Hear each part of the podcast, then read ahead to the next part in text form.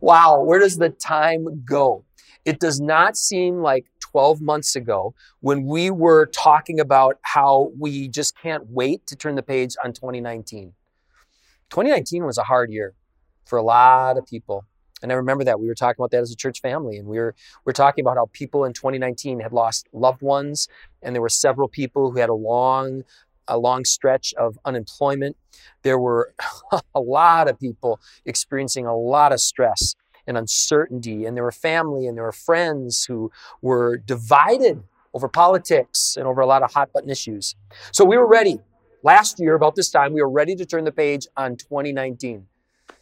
How much more do we feel that way about twenty amen. About twenty twenty? And I don't say that a and lot. I didn't even to ask you to say amen. I know it. Um, well, this morning, what I want to do is I want to share a few thoughts. I want to sh- share a few thoughts about making plans for twenty twenty-one. And as always, we got a lot to cover today. So if you're taking notes, I invite you to write this down. Here we go. What are your plans for twenty twenty-one? What are your plans? twenty twenty-one. Before you lock them in, you might want to remember what happened in twenty twenty to all of our plans. COVID changed it, didn't it? Near the end of twenty nineteen, I don't remember any parents saying, hey, I can't wait to homeschool my kids next year. But what did almost every parent end up doing in twenty twenty? Near the end of twenty nineteen, you're going to be able to relate to this. Um, students were planning on going out for musicals, and your, people were planning on going out for sports and, and going to prom and walking across the stage on graduation day. Those plans changed in twenty twenty. I know a lot of single adults, and I don't know any of those single adults who are thinking, hey, I want to come up with ways to make dating even harder and even more awkward than it is right now. I can't think of a single grandparent who was planning to spend less time with their grandkids. I can't think of anyone who is hoping to cancel their va- vacation plans or lay off employees or shut down their businesses. So before you get too far into making plans for twenty twenty-one, here's a question worth asking. Where do your plans come from? If you're planning on the sun coming up tomorrow, you can bet your bottom dollar. If you're planning on the Vikings winning the Super Bowl, you might want to hedge that bet. Can I get an amen? No, because she doesn't love sports. I don't can care. I get an amen from one of you? All right, amen from one of you. All right. All right. Well, the tagline for the series is the Advent of Hope. The long-awaited arrival of Jesus brought a very different kind of hope into the world, a hope that we can anchor to, a hope that is in things that are certain. Well, today what we're going to do is we're going to see if we can learn about the difference between our plans and God's plans. And we're going to discover this life that our soul longs for most. The text we're going to look at today is from Luke chapter one, verses twenty-six through thirty-eight. So if you have your Bible with you, let's open up. If you don't have a Bible at home, u version dot com is a great place to go find a great app. Well, I'm excited to have Emma here this week. I'm back. She's back. If you're wondering why she's here, um, especially this week, I'm really excited to have you here, not just because you're one of my three favorite people in the whole world, but also because she's going to be reading the account of Mary, the mother of Jesus. And remember, as she's reading this, that Mary, it is highly likely that Mary was younger even than Emma. So um, as she reads, think about that. All right, here we go. Let's get started. Verses twenty-six through twenty-seven. In the sixth month, the angel Gabriel was sent from God to a city of Galilee named Nazareth to a virgin betrothed to a man whose name was Joseph of the house of David, and the virgin's name was Mary. All right, last week we focused on what came right before this story. And that was a story where Gabriel, same angel, appeared to an old priest named Zechariah. He was in the temple in Jerusalem. Well, from there, Gabriel then was sent to this young woman named Mary in an obscure village. All right, let's continue on, verses twenty-eight through thirty. And he came to her and said, "Greetings, O favored one, the Lord is with you." But she was greatly troubled at the saying and tried to discern what sort of greeting this might be.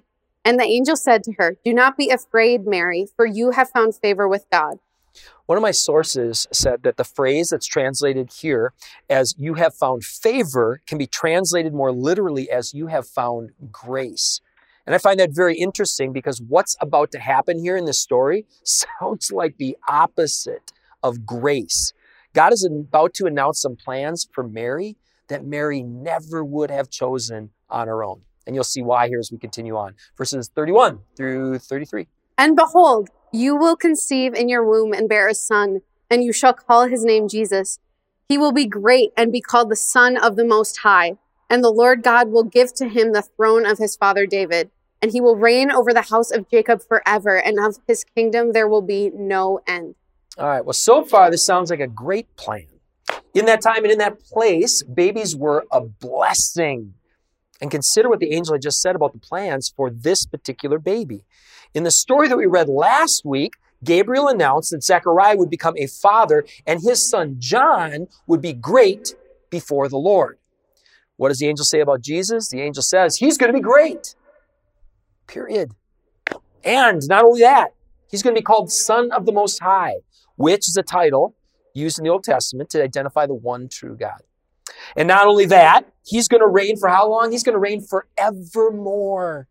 He will be the ruler of a kingdom that's never going to end. So, so far, what is not to love about this plan? This plan is tracking the same way that the plan was revealed to Zechariah. Let's compare really quick, verses eleven through twenty with twenty-eight through thirty-eight. In, in, in, on the eleven through twenty side, you've got, he was troubled. The angel said to him, don't be afraid, bear a son. On the twenty-eight through thirty-eight side, you've got, she was troubled. The angel said to her, don't be afraid, bear a son. Then on the eleven twenty uh, side, you've got, and you will name him, said the angel, and now, and you've got the same thing on the other side there too. So, so far, this plan that's being revealed to Mary, it sounds an awful lot like the plan that was revealed in the story earlier to Zechariah and Elizabeth. But then comes verses thirty-four through thirty-five. And Mary said to the angel, how will this be since I am a virgin? And the angel answered her, the Holy Spirit will come upon you, and the power of the Most High will overshadow you. Therefore, the child will be bo- to be born will be called Holy, the Son of God. All right, there's the twist. And most of you know this story. The baby's not going to be Joseph's baby. In fact, this baby won't be conceived the normal way at all. This baby is going to be the Son of the Most High. All right, verses thirty-six through thirty-seven. And behold, your relative Elizabeth in her old age has also conceived a son. And this is the sixth month with her who, has, who was called barren. For nothing will be impossible with God. And Mary, oh. And that's it. Just it. Perfect. Now I'll do it once. That was good. Now, before we look at how Mary replied to this unexpected twist in the plan, let's talk about the context here. There was no real downside to the plan that Gabriel gave to Zechariah and Elizabeth. But that's not the case here with Mary. In that time and in that place, Mary had everything to lose. In Luke's gospel, he highlights several women who are examples of great faith, and Mary is one of them. In the first century, women were considered second-class citizens. Without a husband to provide for you, where's your income going to come from?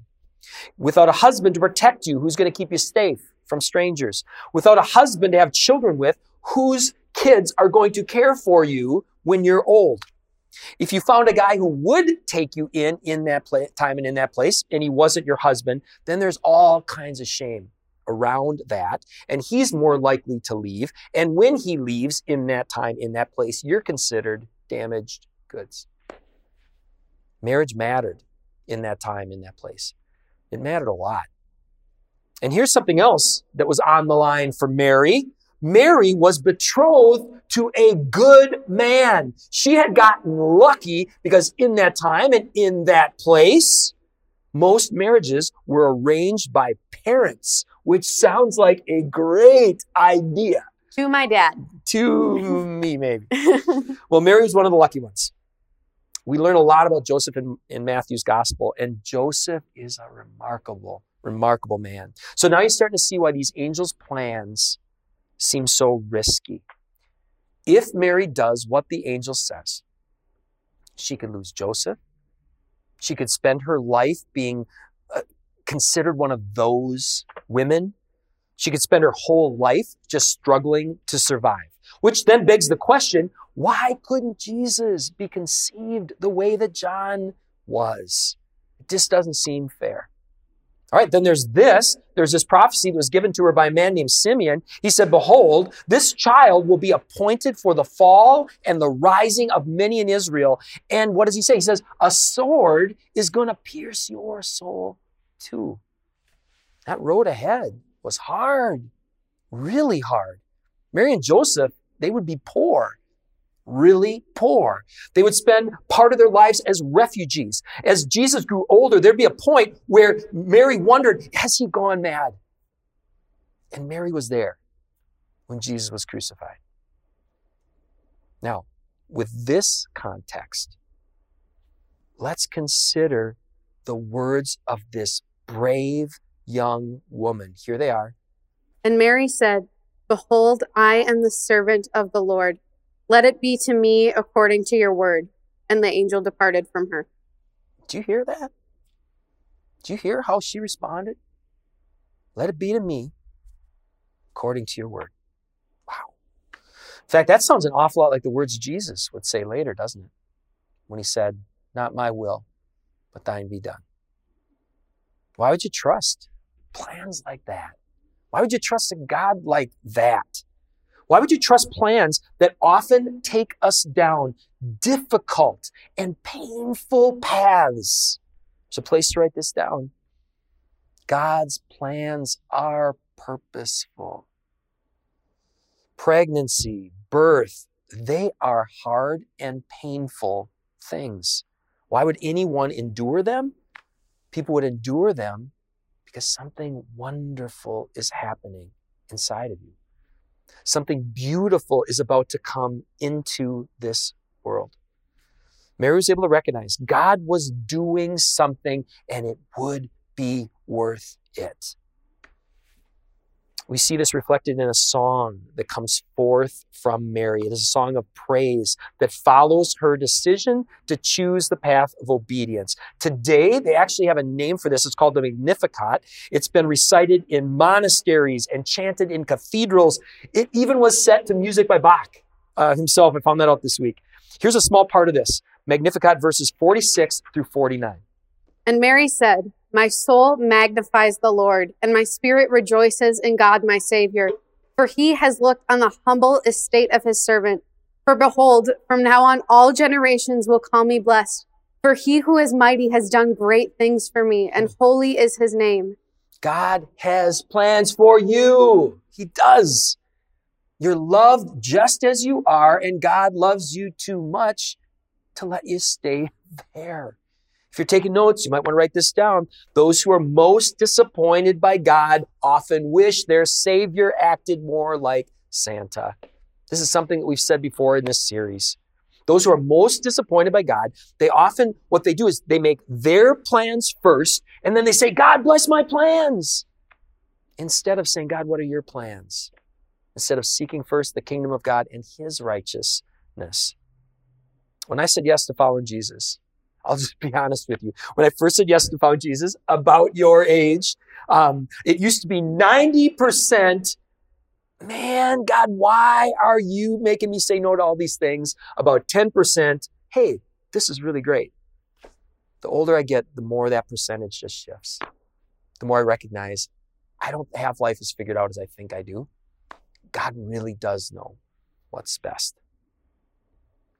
You might be thinking that you'd be happier on that road that most people are traveling. And this is probably true each and every year. Don't you see this? Oh, more yeah. and more and more with people when they make these plans, they think, this is what I want. Mm-hmm. And then you start to go, yeah, but they cry a lot more yeah. than the rest of us. Yeah, yeah. It, it, it may look like people are having a lot more fun, but boy, you get people honest, you know, and you start to recognize a lot of people aren't as happy as they present themselves as. Don't settle for faith in a little g God that gives you what you think you want, when there's a God who does really have better plans for you. The word says, you're his workmanship. You're created in Christ to do good works, which God has prepared in advance for you to do.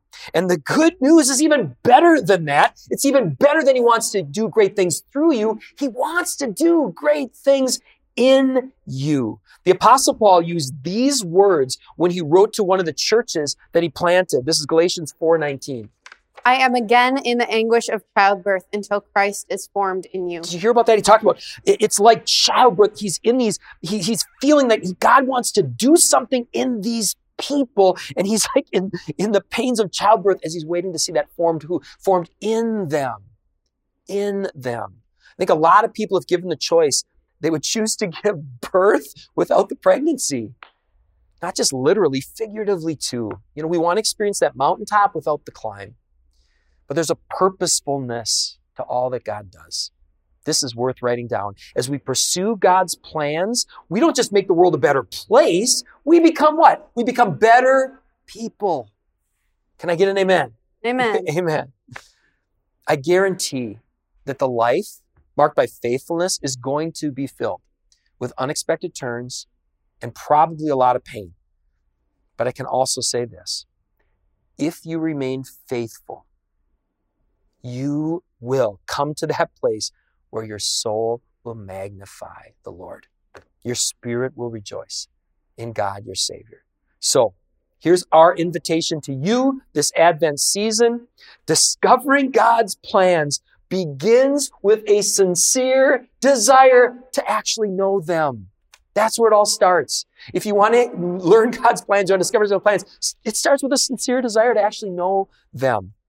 In our first series in this new year, as we were going this new year, here's what I meant to say. In our first series of this new year, one of the things that we're going to do is we're going to give you a really practical tool that you can use to try to discern God's will on a regular, ongoing basis throughout your day, where you can start to, to discern God's plans for you and your family, for your work, for your future. But this morning, what we want to do with this little time we have left is to challenge you to make a conscious decision, right here, right now, to follow the example of Mary, who had a choice to make and she responded with faith and courage, to hold her own plans loosely, and then to respond to God's messenger with these words. Behold, I am the servant of the Lord. Let it be to me according to your word. Your life will change if you start living like that. Well, we couldn't find a great version of the Magnificat to close today's service with. So instead, we chose to go with this song, and I love this song. It's a song that we introduced several Christmases ago, and it's become an E C C favorite. You probably, yeah, oh, yeah. I've been singing this one around the house quite a bit. Um, it, the song starts with this. It says, in the bleak midwinter, all creation groans. For a world in darkness, frozen as a stone, light is breaking. In a stable for a throne. You know, what a great verse for a season like this. It reminds us that God is at work in this broken world. He's got plans, and those who have eyes to see, we can see him at work. I love the bridge of this song too. Into our hopes, into our fears, the Savior of the world appears. The promise of eternal years, Christ, the Messiah. I love the hope that's embedded in these words. Long-awaited Messiah has come. Let's welcome him. Let's receive him. And there's something I never noticed about this song before. The chorus in this song, it comes from Luke. And it doesn't just come from Luke. It actually comes from the passages we've been looking at for the last two weeks. When we sing this song, we're joining with the angels' voices when we sing, unto us a child is born, the King of kings and Lord of lords. That's right out of Luke two eleven. And when we sing, he shall reign forevermore, it's a paraphrase, Luke one thirty-three. So today, we can echo the angels. How cool is that? Let's do that together right now. Let me pray as we do. Father, we pray that you would open our eyes to see how you are at work in this world. We pray that your Holy Spirit would help us to respond as Mary did. I'm your servant. May it be as you have said. Help us now to worship you wholeheartedly through this song. We pray in Jesus' name. Amen.